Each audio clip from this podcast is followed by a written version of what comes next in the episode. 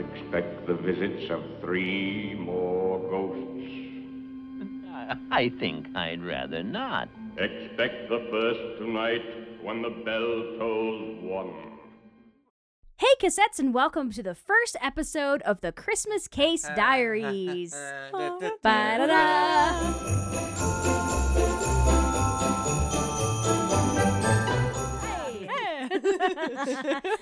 And then we got upsot. Anyway. Nobody uses that word anymore. Jingle bells. We're 3 old friends learning everything we can about movies and TV and hopefully teaching you in the process. I'm Robin. I'm Marcy. And I'm Adam. Yay!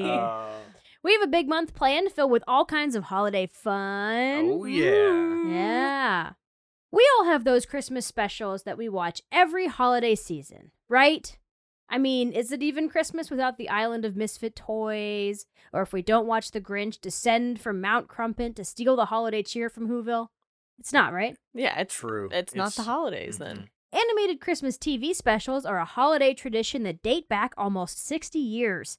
And while Rudolph has been airing consistently on TV for the longest amount of time, it was not the special that started it all. I know. In December of 1962, people all across America turned on their TV sets to watch the first full-length animated Christmas TV special. Keeping with Christmas tradition, the special was an adaptation of A Christmas Carol, but with one notable twist. Famous cartoon character Quincy Magoo was playing the part of Ebenezer Scrooge. Ooh. And immediately, you're in a great spot. Because that's like perfect casting. Yeah. If you cast a cartoon, you know, a character who's already made up, playing another made-up character as if they were real is very funny. It's very clever. It's a good idea. I like it. Boasting colorful and stylish limited animation and songs written by Broadway musicians, Mr. Magoo's Christmas Carol became an instant holiday classic. Although lesser known than many other 1960s animated specials, it's a delightful retelling of a familiar story, packed with great performances and animation unlike anything you'll see today.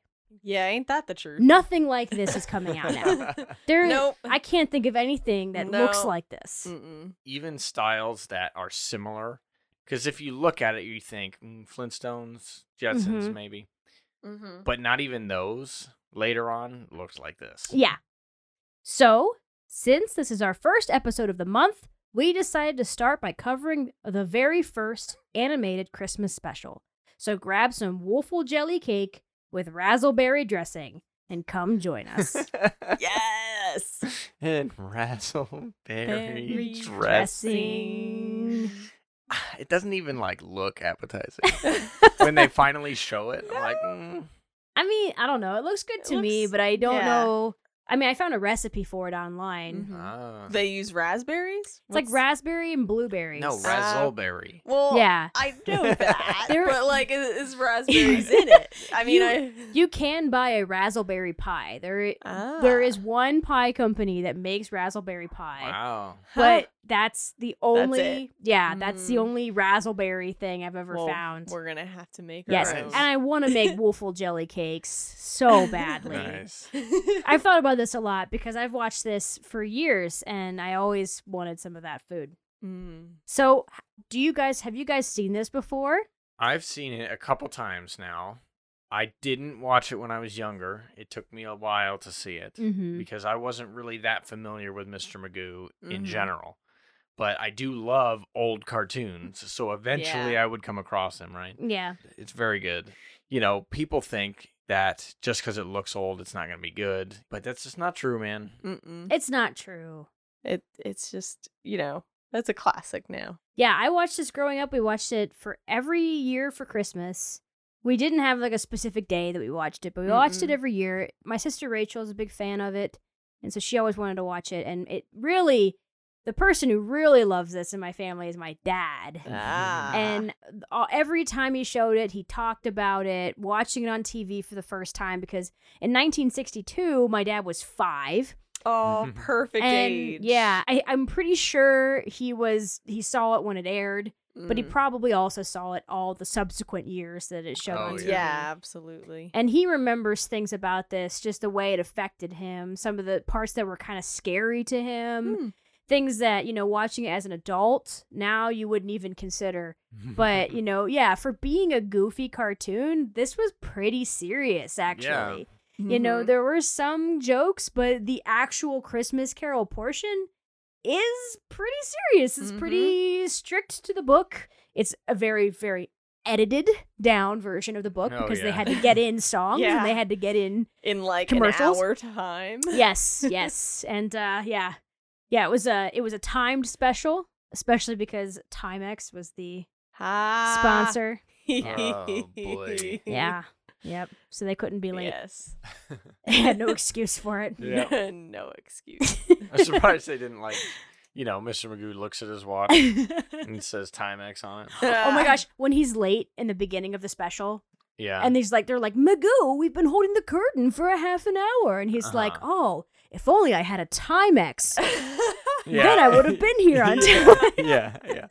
Exactly. I would have been like the Charlie Brown Coca-Cola. Yes, the Coca-Cola and Charlie Brown. That's right. Maybe it did get cut. Yeah. Nope. It did. I saw the stills that got cut. Oh. The Timex. The Timex? Yeah. It did? Oh. Nice. But it wasn't in the episode. Like it wasn't, that. Yeah. Okay. It was like a billboard that said Timex. Okay. Oh, that's not so bad. Yeah.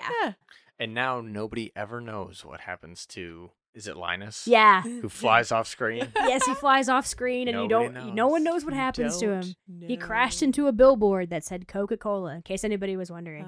Go listen to our Charlie Brown episode. Yes. From two years ago. 2 or 3. It was 2 years ago, I think. Eons ago. Yeah.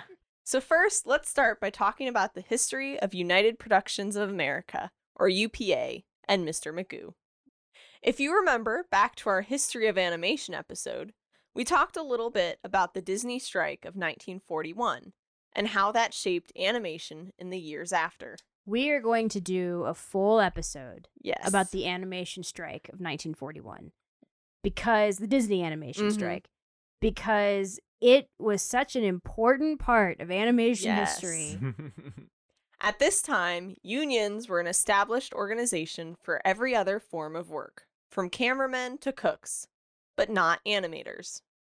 One animator, David Hilberman, realized working for Disney that you were no longer the individual. You were part of an assembly line. Many other animators and artists realized this as well, and since job security was not guaranteed, holidays could be mandatory and overtime could be required without added pay. Ugh.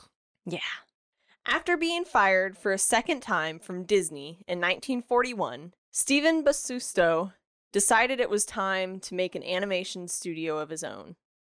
His first studio was with animator Cy Young and named Associated Cinema Artists. This studio did not last long, and soon he began the Industrial Film and Poster Service in 1943 with Zack Schwartz, who was fired from Disney in 1940, and David Hilberman, who left the company to gain the union more concessions. Stephen Bosustow had been fired 8 days before the strike. When one of the other fired employees asked Disney what they should do, Disney reportedly replied, "I don't know, go start a hot dog stand." Yikes. Yep. The three men that founded UPA thought that animation could be used as a tool for social reform.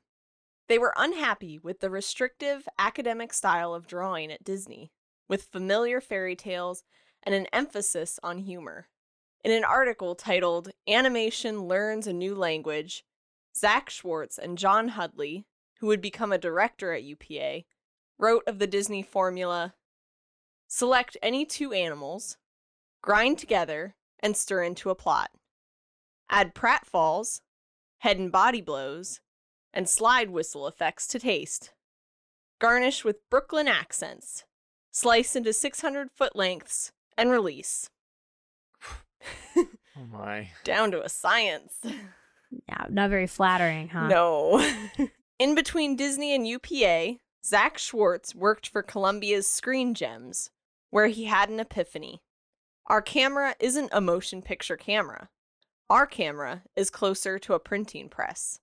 Schwartz explained to his coworkers that animated films are not really films at all, but are instead graphic art. Although this revelation did little for his coworkers, it affected Schwartz greatly. This is really important because this factors into the style of UPA and the way it would look, because he saw it as art instead of just like a straightforward movie. Mm-hmm. Yes. You know, Disney being focused on this hyper realistic type of animation, pumping out things like Bambi, things that kind of look like what they are. The people look like they could be people. Yeah, but I think they kind of went a little too far with it, and it was like, you guys are cutting out our creativity at this point. Right. You got to let us be artists. Mm-hmm. And it's funny you mention that, because I know that Disney would shoot a video of animals in their habitats for reference for all these things, especially movies like Bambi, right? Yeah. And there was so much footage that they were able to just cut those together and release them as animal documentaries. And he got like 6 Oscars doing that. Wow. And it was all just like reference footage put together into a documentary. That's insane. Yep. That is. That's a lot of extra footage. Wow. The first few works produced were paid for by the United Automobile Workers. The first short that the team produced was called Hell Bent for Election in 1944. It was directed by the legendary Chuck Jones, and was a video that campaigned for FDR's re-election. It depicted him and his opponent as trains racing for votes. FDR was a sleek new train, and Thomas E. Dewey was older and run down. The studio would go on to change its studio name to the much sleeker United Productions of America, or UPA, and win an Oscar for Gerald McBoing-Boing in 1950, When Magoo Flew in 1954, and Magoo's Puddle Jumper in 1956. A lot of people think that in Mr. Magoo's Christmas Carol, Gerald McBoing-Boing, the character, is playing Tiny Tim, which doesn't really work in universe, because in the UPA universe, Gerald McBoing-Boing only speaks through sound effects. So, I don't really know. Yeah, some people think it. I don't. It's never really been confirmed. The character model's very close, though. Yeah. Or they just saved some money on the design of the character. Yeah, probably. Today we know of UPA for its most popular character, Mr. Quincy Magoo. His first appearance was in Ragtime Bear in 1949. The lovable Magoo's nearsightedness often gets him in trouble, where antics ensue, but it all ends up all right in the end. Yeah, yep. Pretty much. Yeah. Classic. I think the biggest criticism of Mr. Magoo is that it is all one joke. Yep. The joke is that he can't see, and that's such a 1950s, 60s offensive joke. The cantankerous character came to life with Jim Backus's booming voice. Jim would later be known not only for Mr. Magoo, but also Thurston Howell III in Gilligan's Isle. Yeah, he's the millionaire. Yes. The studio's influence spread, and before long, their use of simpler lines and limited animation techniques went on to be used by Hanna-Barbera and even Disney. Oh, look at that. Yeah. So they really did influence other animation. It's interesting because Disney didn't completely lose their style, because obviously we all know that there is a Disney style. Yep. But you can imagine, like, think of a recent Disney movie, right? Like Moana. Mm-hmm. But imagine it done so meticulously, like Cinderella or something old, right? And how different it would be, because the new movies are stylized, right? Mm-hmm. Mm-hmm. As the anti-communist movement and publications gained traction, many UPA writers and directors were forced to renounce communism or be fired to save the company. In the end, it did little to save production, and by the late 50s, the creative giant was gutted of most of its most innovative and creative minds. When Henry Saperstein acquired UPA from Columbia in 1960, production halted on a new animation as the medium was losing traction. Saperstein instead decided to license Magoo out for commercials and TV spots. I can't even believe someone bought it. Yeah. Yes. When they lost all their animators and he actually bought it, like, damn. Yeah. But this was not the final chapter for Magoo. In 1961, UPA hired a new director of program development that had a plan for the character. A full-length animated Christmas special, complete with Broadway-esque music. Yeah! Oh boy. Heck yeah. In the 1980s, Saperstein looked to sell, but could not find the proper amount that he was asking for. By the 1990s, he was determined to make a live-action Magoo, which would eventually star Leslie Nielsen. It was originally set to be directed by Steven Spielberg, but the option lapsed. And so instead, they made something that was absolutely terrible. Oh, yeah. It's a really bad movie. Really bad movie. I think it's got a 7% on Rotten Tomatoes. Yeah. Wow. So for those of you who haven't seen this lovely special, definitely go watch it if you can. Mm-hmm. But here is the synopsis. Mr. Magoo is late for Broadway's opening night of A Christmas Carol, where he will play the lead role. As he finally makes his way to the stage, the curtain rises on the set of A Christmas Carol.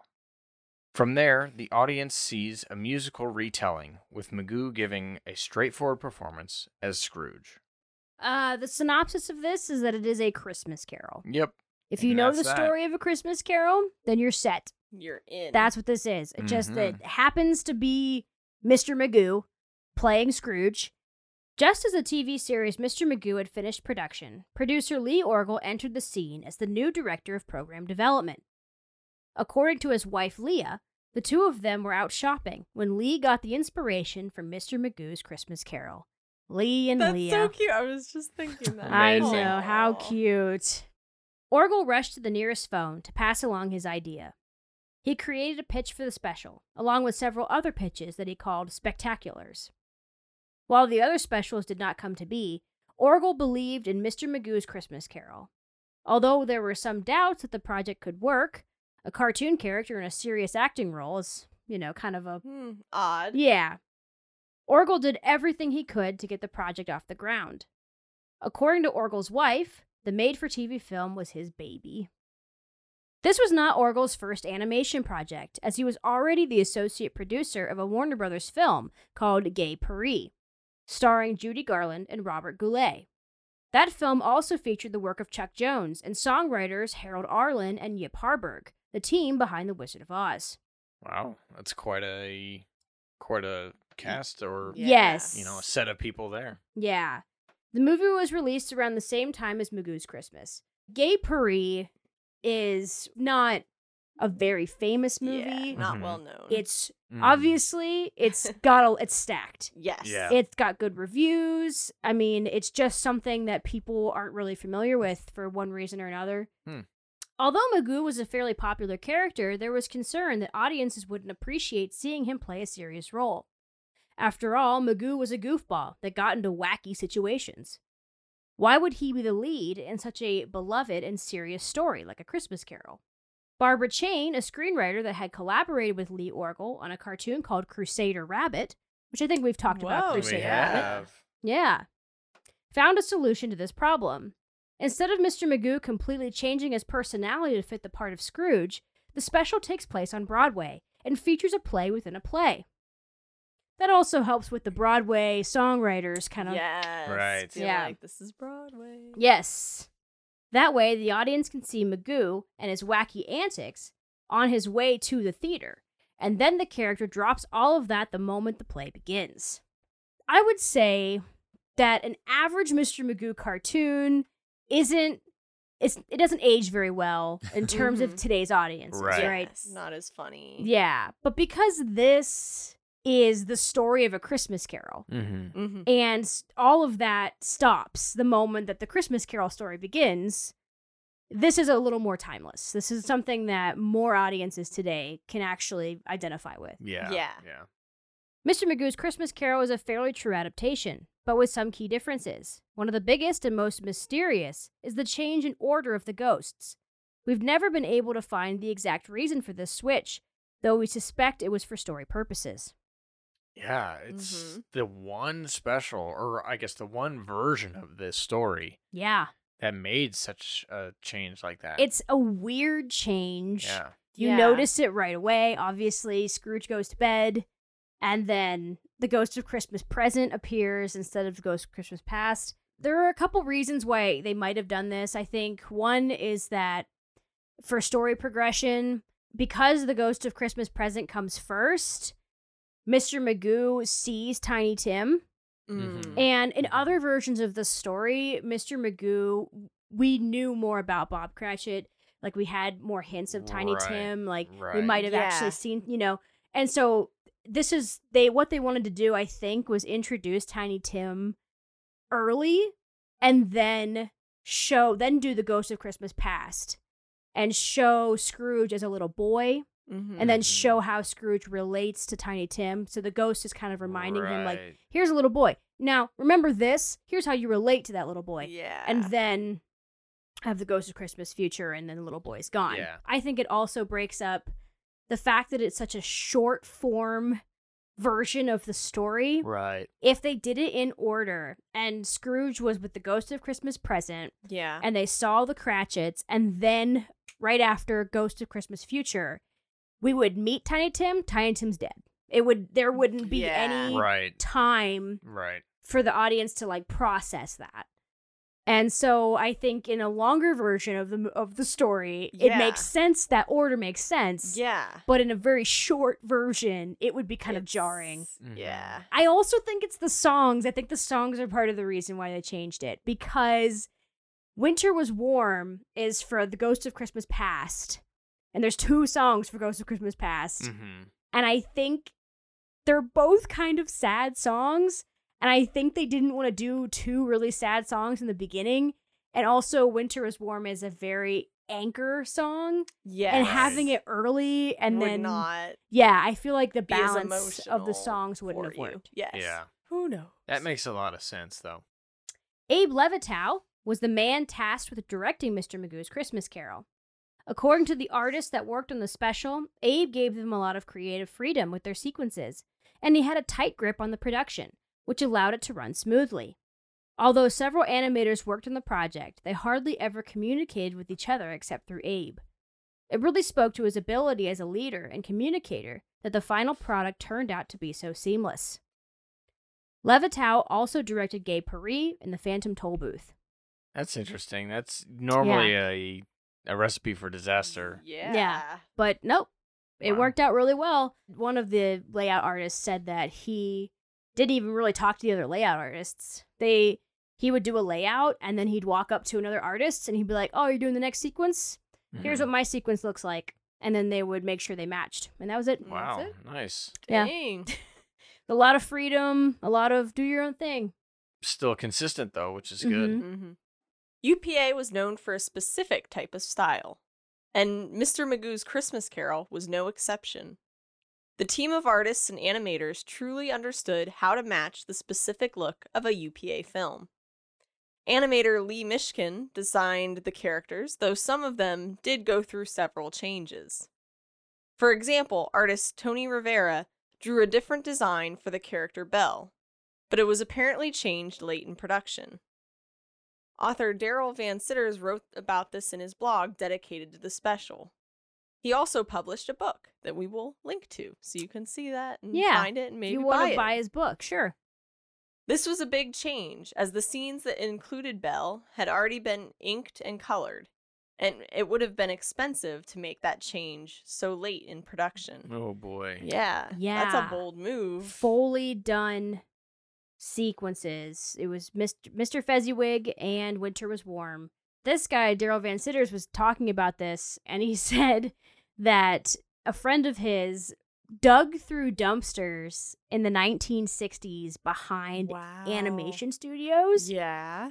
And got a lot of things, a lot of cells and storyboards and all kinds of stuff from the dumpsters, things that they were around. And that's how they know about this, because they found the cells of her. Amazing. Yeah. I know. Also, then they just have those cells? Yes, yeah. Pretty cool, huh? So cool. Wow, that is awesome. Gloria Wood and Bob Inman were two key background artists that really brought a unique look to the special. Wood designed the background for the graveyard sequence, which takes place when Scrooge is with the Ghost of Christmas Yet to Come. It's so cool and weird. You know, it's a, you know, they have a lot of just really kind of expressionist type of backgrounds, just colors and shapes and ominous and odd. And they used really weird color choices. Sometimes it'll just be like a blue backdrop and then for some reason a hot red building. It's like, you know, it just looks like it's on fire. Yeah. You know, they just got to explore. Yeah. Got to just create really weird types of backgrounds. And think about how weird it must be watching the play, you know, and you see those backgrounds. Because these are on stage, right? Yeah. So they had to make these sets, you know, in universe, right? Yes. And it's these very contrasting colors and weird shapes and stuff. And that must have been real fun to make. Shirley Silvey was a female animation designer in a male-dominated profession. In the scenes with Marley's Ghost, she animated the characters from unusual angles, which drives home the unsettling nature of the moment. The part with Marley's Ghost, watching this as a kid and all the other versions of A Christmas Carol that I watched every year as a child, this was the scariest part of the story, was when Marley shows up, mostly because he's the scariest ghost. Yeah. Except for maybe in some versions of the Ghost of Christmas Present, but or Ghost. I mean, the future is just a hooded figure, which is funny because he's just trying to warn his friend. He's not being malicious or evil, right? I think Marley's section is just inherently scarier because we don't know what's coming, right? Yeah. The idea is that we don't know. Scrooge doesn't know what's happening, and we don't know what... It's all of that. That's kind of what it is. Confusion. Yeah. And I guess so the first time seeing a ghost in the story, really. Yeah. That, and I think because Marley's a character who's, like, already lost. Yeah. Right? He's already been damned. Yeah. He's, like... this ghost who's clawing his way from essentially hell to warn Scrooge about this, right? Where the other three ghosts that visit, I assume, are like, quote unquote, like guardian ghosts, right? They're the chosen ghosts of the past. They're present, and future. They're not humans that are right. Exactly. For this one, it's the sound of the chains. As he's going up the stairs, chains are scary. They sound scary, and also. This scene has the scene from the book where he opens the window and the ghosts outside are other damned souls that are flying around. Yes. Right. And that's actually in this, which a lot of versions, especially child versions, do not have that. Yes. And it's one of the scarier parts of the story. Love to know that no space of regret can make amends for one's life opportunity misused. Yet such was I. Look, this is the fate that awaits you.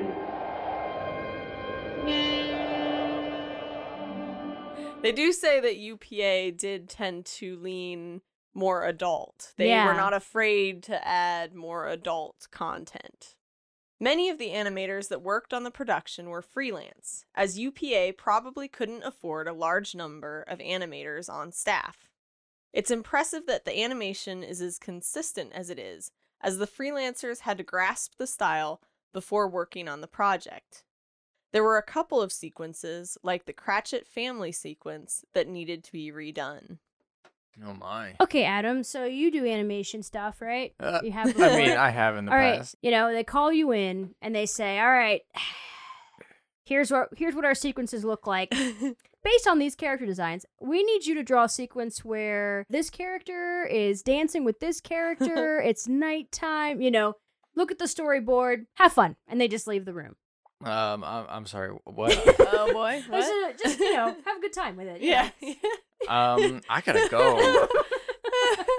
You know, I mean... Yeah, seriously. It's just, imagine, it's just really hard to do that, you know? Honestly, I find that to be the most impressive thing about animation in general. Yeah. At least 2D, like, hand-drawn stuff. Because you think about how many people there are working on one movie or one special and how they had to do that. They had to make it look the same. Yeah. And... in most cases, I assume, it's not their style, right? No. Because everyone who does art has a style. Like, if I had a style, maybe I could animate my stuff decently, even though I still have a hard time consistently drawing the same character in a different pose and have them look like the same character. But imagine doing that in somebody else's style. Yeah. Yes. It's amazing. Okay, we're going to take a quick break to listen to the trailer for our other show, BCD Presents No Small Parts, which you can find on any podcast player. When we think about our favorite movies, what characters come to mind? Usually it's the charismatic lead, or the quirky best friend, or the maniacal villain. But what about the characters that pass through the story in relative obscurity?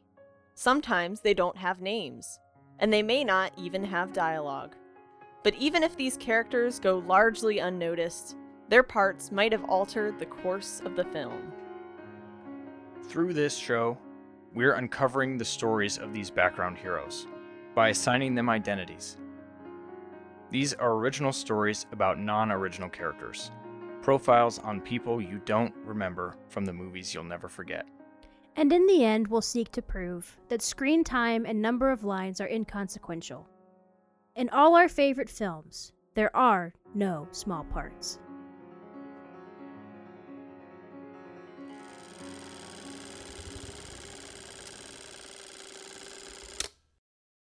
Almost 60 years after its release, the lasting power of Mr. Magoo's Christmas Carol is largely due to its incredible music. Lee Orgel reportedly wanted Richard Rodgers to compose the songs, sending him a copy of the novel and asking him to consider it. Rodgers of Rodgers and Hammerstein. Yay! Rodgers was unavailable and contacted legendary songwriter Frank Lesser. You might remember him from our Christmas songs episode from last year. He wrote Baby It's Cold Outside. Yeah, yeah he did. Lesser was also unavailable.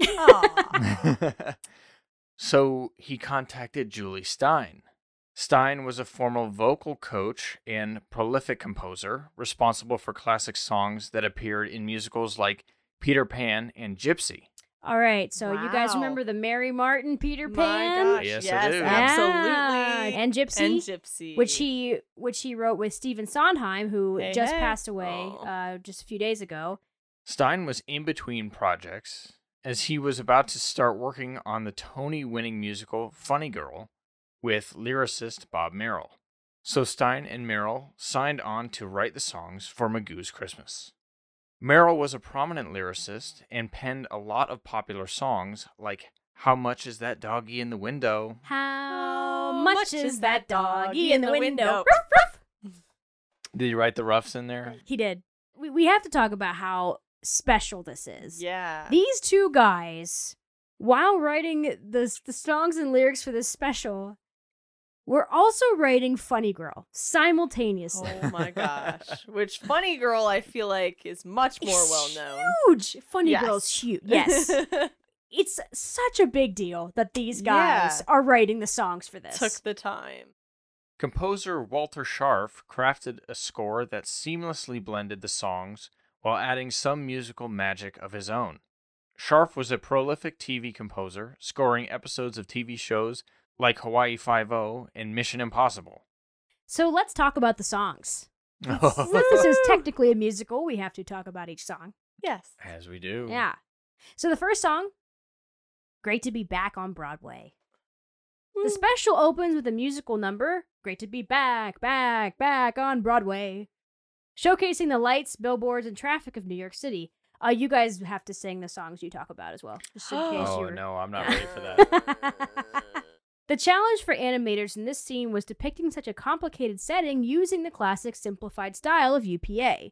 Still has to look pretty like modern and simple, but it's New York City. I think they did a great job because the way to capture that feeling of New York is just like tall shapes kind of overlapping, bright colors, flashing lights, lots of noise, and just overwhelmingness. Yes. I don't think that's a word, but you just feel overwhelmed by it. And the music has a lot of horns in yes. it, and it mm-hmm. feels like the car horns. The cars, like, yeah. Bah, bah, bah, bah, bah, you know. That's how you capture New York in a simplified way. Yeah. They nailed yes. it. Yes.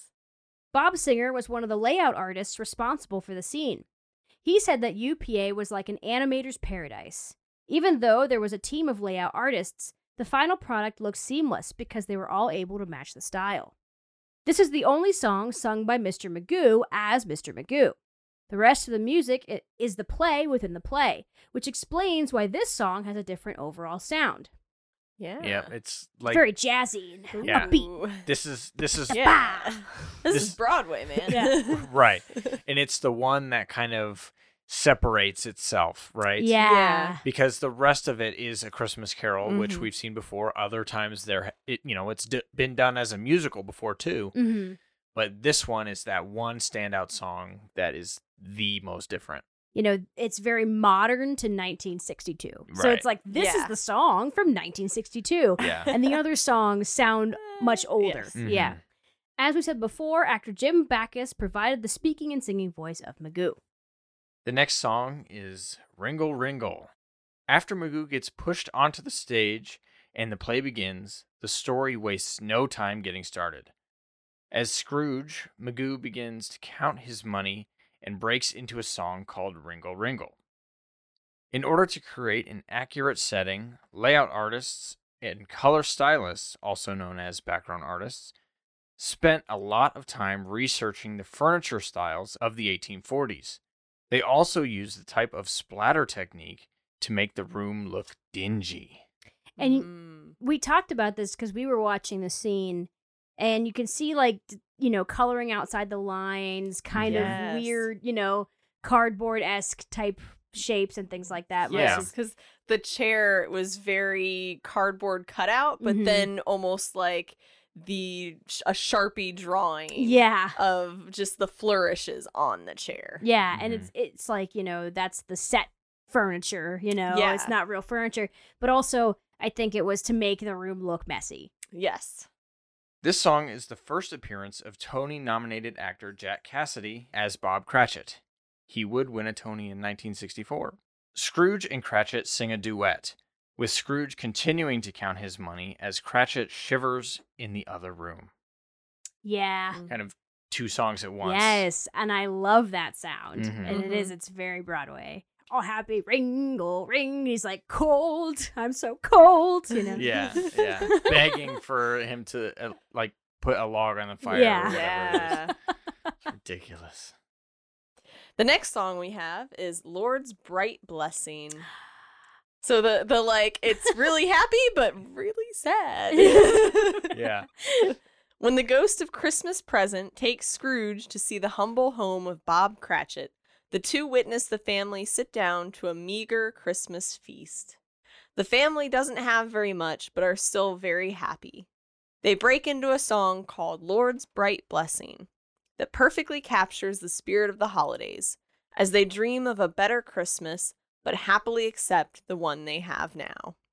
Yeah. Mm. It's a very sweet song. Mm-hmm. Even though it seems for a minute like it takes the kids a bit of convincing yeah. to just yeah, like, you know. It was definitely harder for the kids. Yeah. Yeah. yeah. To kind of accept that. The parents, or especially Bob Cratchit, was being yeah. very like, yeah, it's still Christmas, you know, everything's yeah. fine. And Tiny Tim kind of bought that, you know, because he's the sweetest, most upbeat kid, but the other children were just a little bit like, all right. They're like, we've been really good. We don't deserve a life like this. Yeah. yeah. yeah.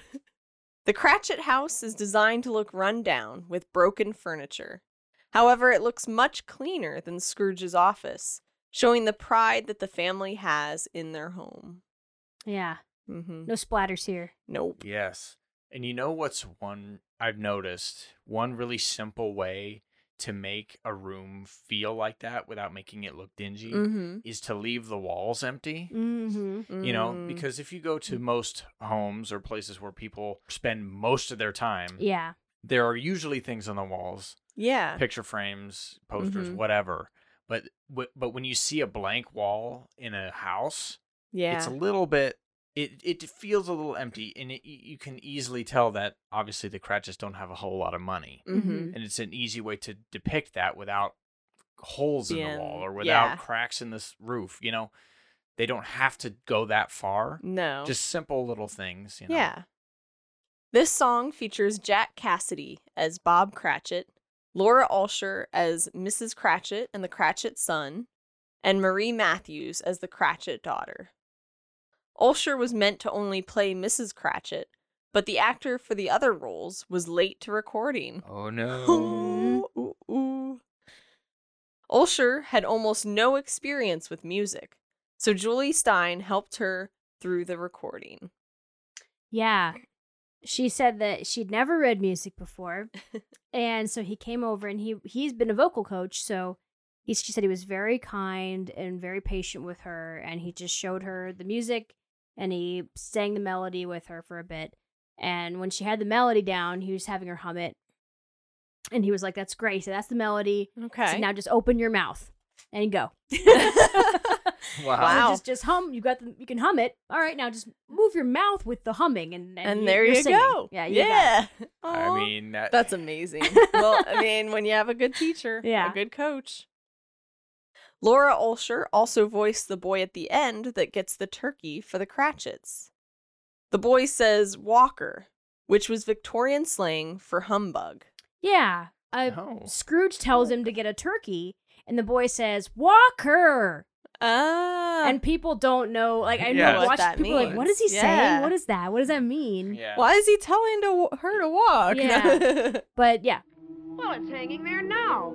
It is? Well, go and buy it. Walker. No, stay. I am in earnest. You go and buy it and tell him to bring it here. Alsher's daughter had just visited the UK and told her mom about the word.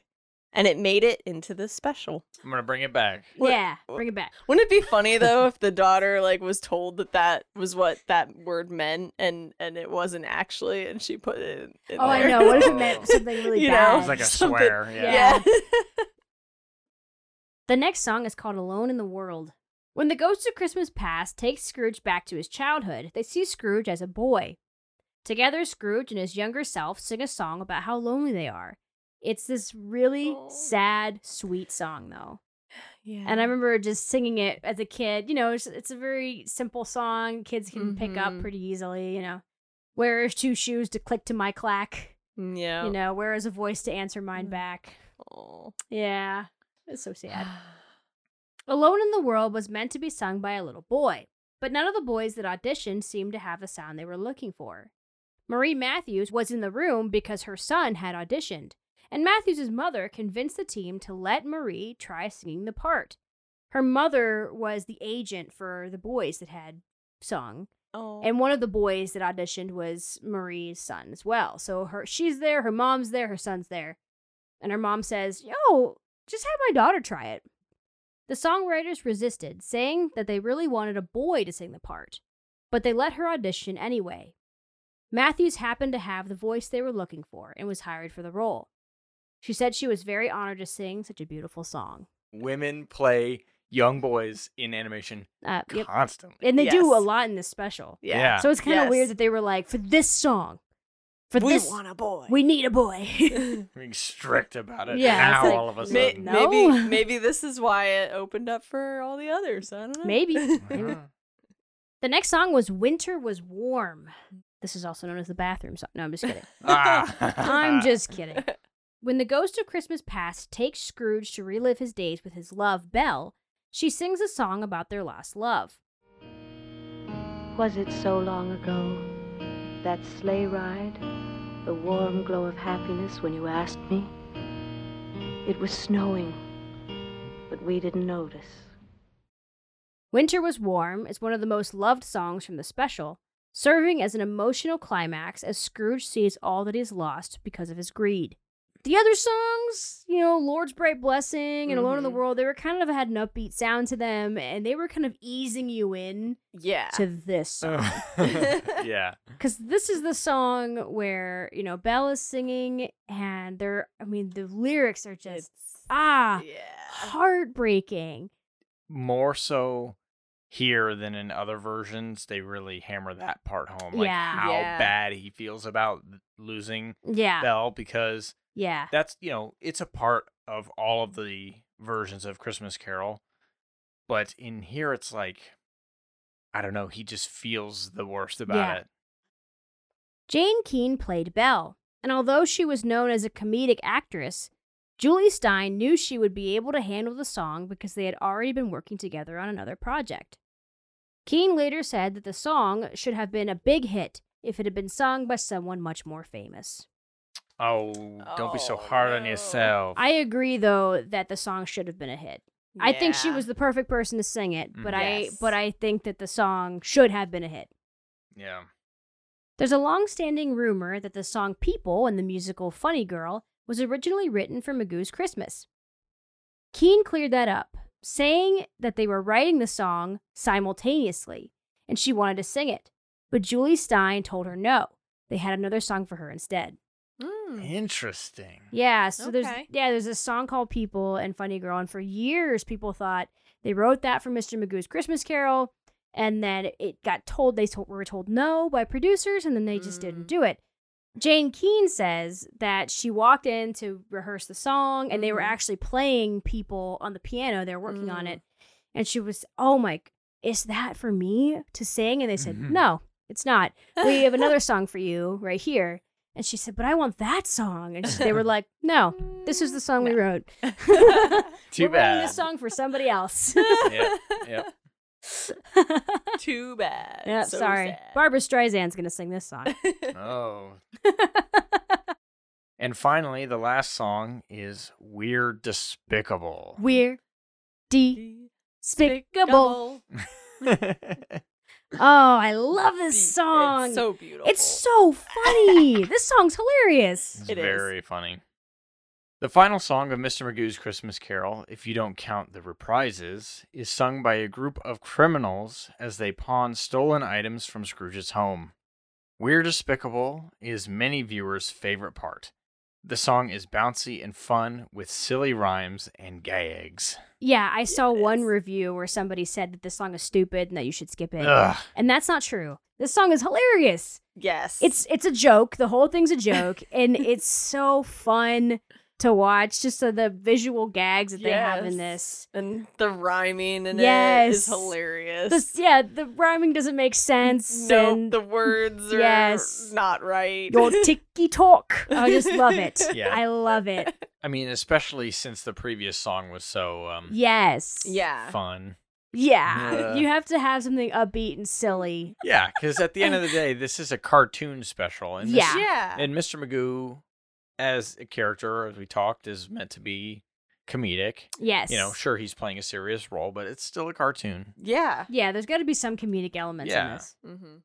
This scene was animated by Gerard Baldwin, who had been given the song and the situation and built the storyboard from there. Baldwin said it took about 2 weeks to animate the entire sequence from start to finish after the storyboard had been completed. He did the whole thing. That's amazing. Start to finish. Wow. He came home from vacation. They handed him a sequence to make, and he did it. Oh my 2 weeks is not that much time. Yeah. He's a pro. This is the only sequence in the entire special where Scrooge has 4 fingers and a thumb. This was because Baldwin liked to draw hands. This might seem like a continuity error, but it speaks to the charm of the special and the fact that many different people worked on the animation. Yeah, it's like every scene, every section has a little stamp showing the different people that worked on it and the different things that they did. You know, because there wasn't a lot of room for deviation, but they were still also given a lot of freedom in terms that they could make little changes like that. Yeah. All right.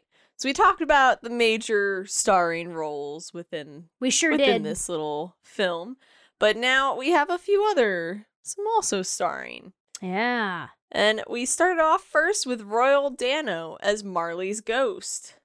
Marley's ghost is introduced with the sounds of dragging chains. Earl Bennett provided the sound effects for the whole special, actually. Yeah, that's kind of cool. Nice, yeah. this chains really stick in my brain because I think my dad told me that was what scared him when he was a kid, being dragged up the steps, because that's the way it sounds, you know, as Marley's trying to enter Scrooge's bedroom. Yeah. That would be terrifying. Yes.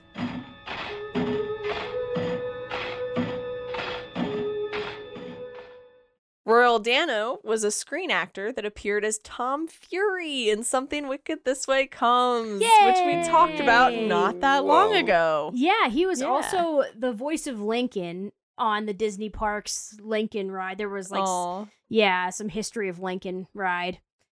Next, we have Paul Frees as the stage director.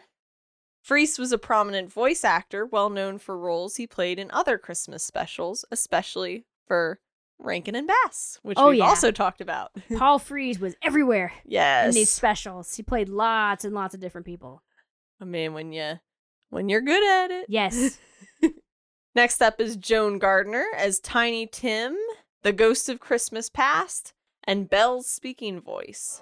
I am the ghost of Christmas past.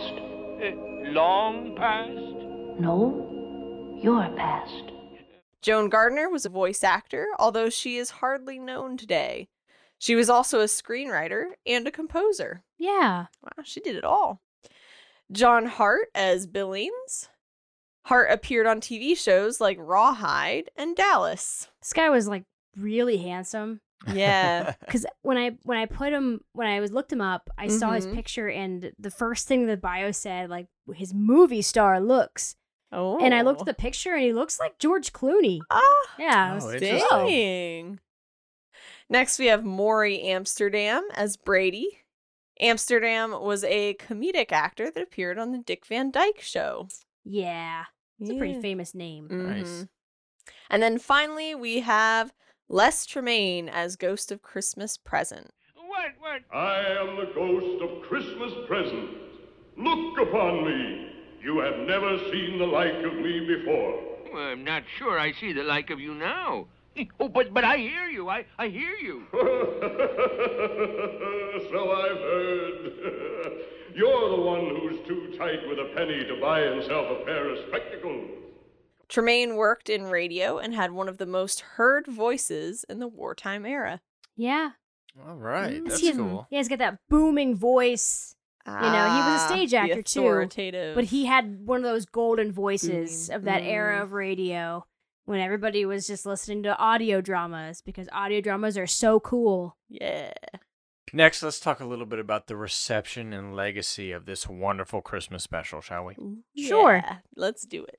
Mr. Magoo's Christmas Carol premiered in December of 1962. According to Leah Orgel, she and Lee rented a color TV and had all their friends over to watch the premiere. In the special edition commentary of the movie, Leah says that Walt Disney called Lee that night and congratulated him. That's pretty cool. Yeah. Yeah. He told him that it would be watched for generations. Nice. Aww. How cool is that? Getting a call from the competitor. Exactly. The competition. Yes. That would later use the same kind of style. Mm-hmm. Yeah. Yeah, he called him. He said, I just wanted to congratulate you. You created something that's going to live for a really long time. Yeah. Like, wow. Aww. That's pretty nice. Yeah. You know? All right. I almost take back all the things I said about Disney. Yeah. he says that on the phone. He's like, I almost take back all the bad things I've said about you. And then as he's hanging up, you hear Walt on the phone. What are you talking about? Bad things? Oh.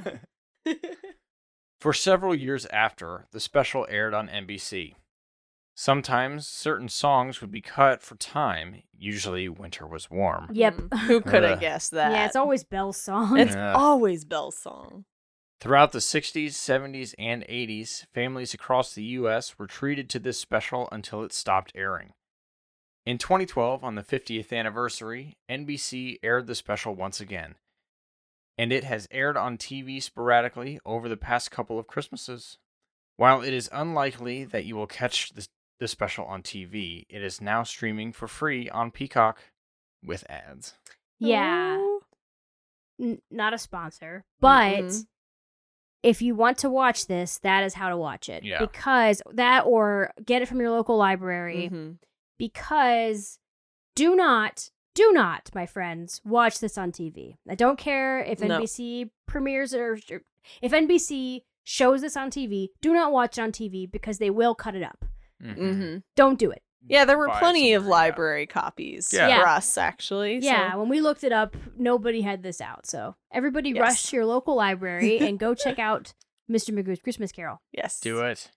At the time of airing, the special was popular enough that Mr. Magoo got a brand new TV series, The Famous Adventures of Mr. Magoo, and would appear in more animated specials with literary characters. Despite getting less exposure than some other more well-known Christmas specials, Mr. Magoo's Christmas Carol has no shortage of fans. You can find a recipe for razzleberry dressing online. Yep, you can. Along with many testimonials about why this particular version of Christmas Carol is an absolute classic. Yeah. There's a pretty strong fan base for this. Yeah. A lot of people that watched it growing up in the 60s and 70s, they really love it and they want to share it with their kids. And, you know, we've been watching it every year since I was a kid. And I know that at some point it aired on TV in the 80s because my parents taped it off TV. So, yeah. I mean, if you go all the way back, so far back in our podcast feed that you go back to episode number 1. Number 1. We talk about all the versions of Christmas Carol, and one of the first ones to come up is this one. Yep. Mm-hmm. As soon as we started doing the very, little shavings of research that we did back then, barely even, just Googled a thing or two. Yep. It was one of the first ones to come up. So there's no doubt in my mind that despite it not being as well known as other Christmas specials, there are plenty of people who love it and watch it all the time. Yeah. It's so different than the other specials. Yeah. You know, the look is different. The feel is different. And I love it. It reminds me of my dad because he loves it, and so we watch it with him. Yeah. You know, and it's fun to watch things from my parents' childhood and think of them watching it as a kid. Because it's just, it's such a different perspective. You know, when you're a child and your parent says, oh, well, before you were born, and you go, excuse me? Huh?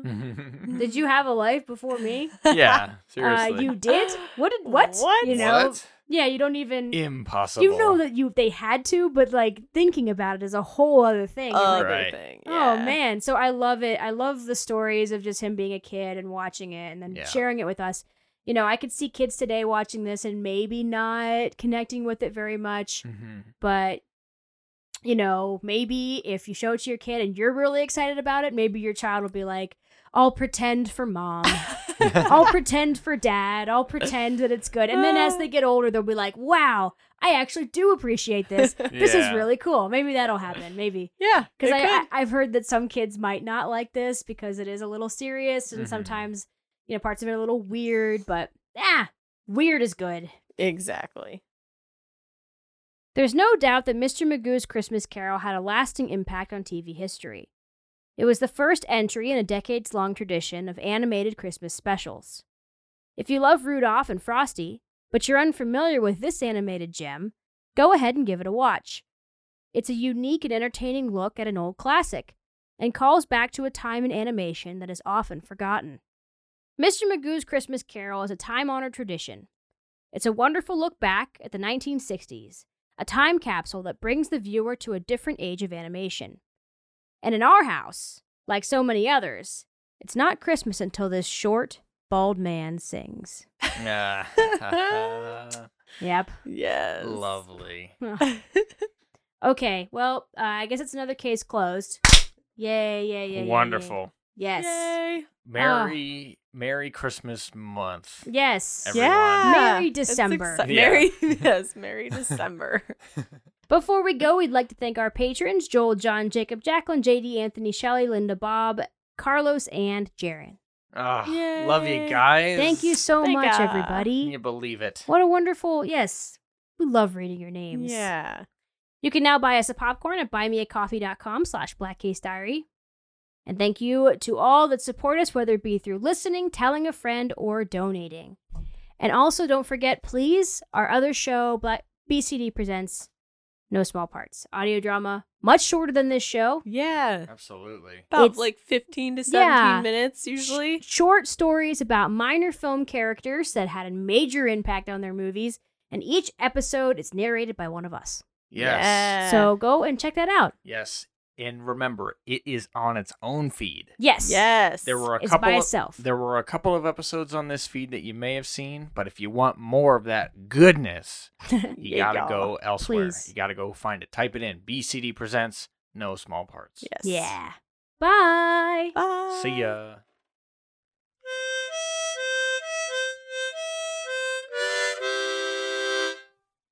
A very Merry Christmas to us all, my dears. God bless us. God bless us. God bless us, everyone.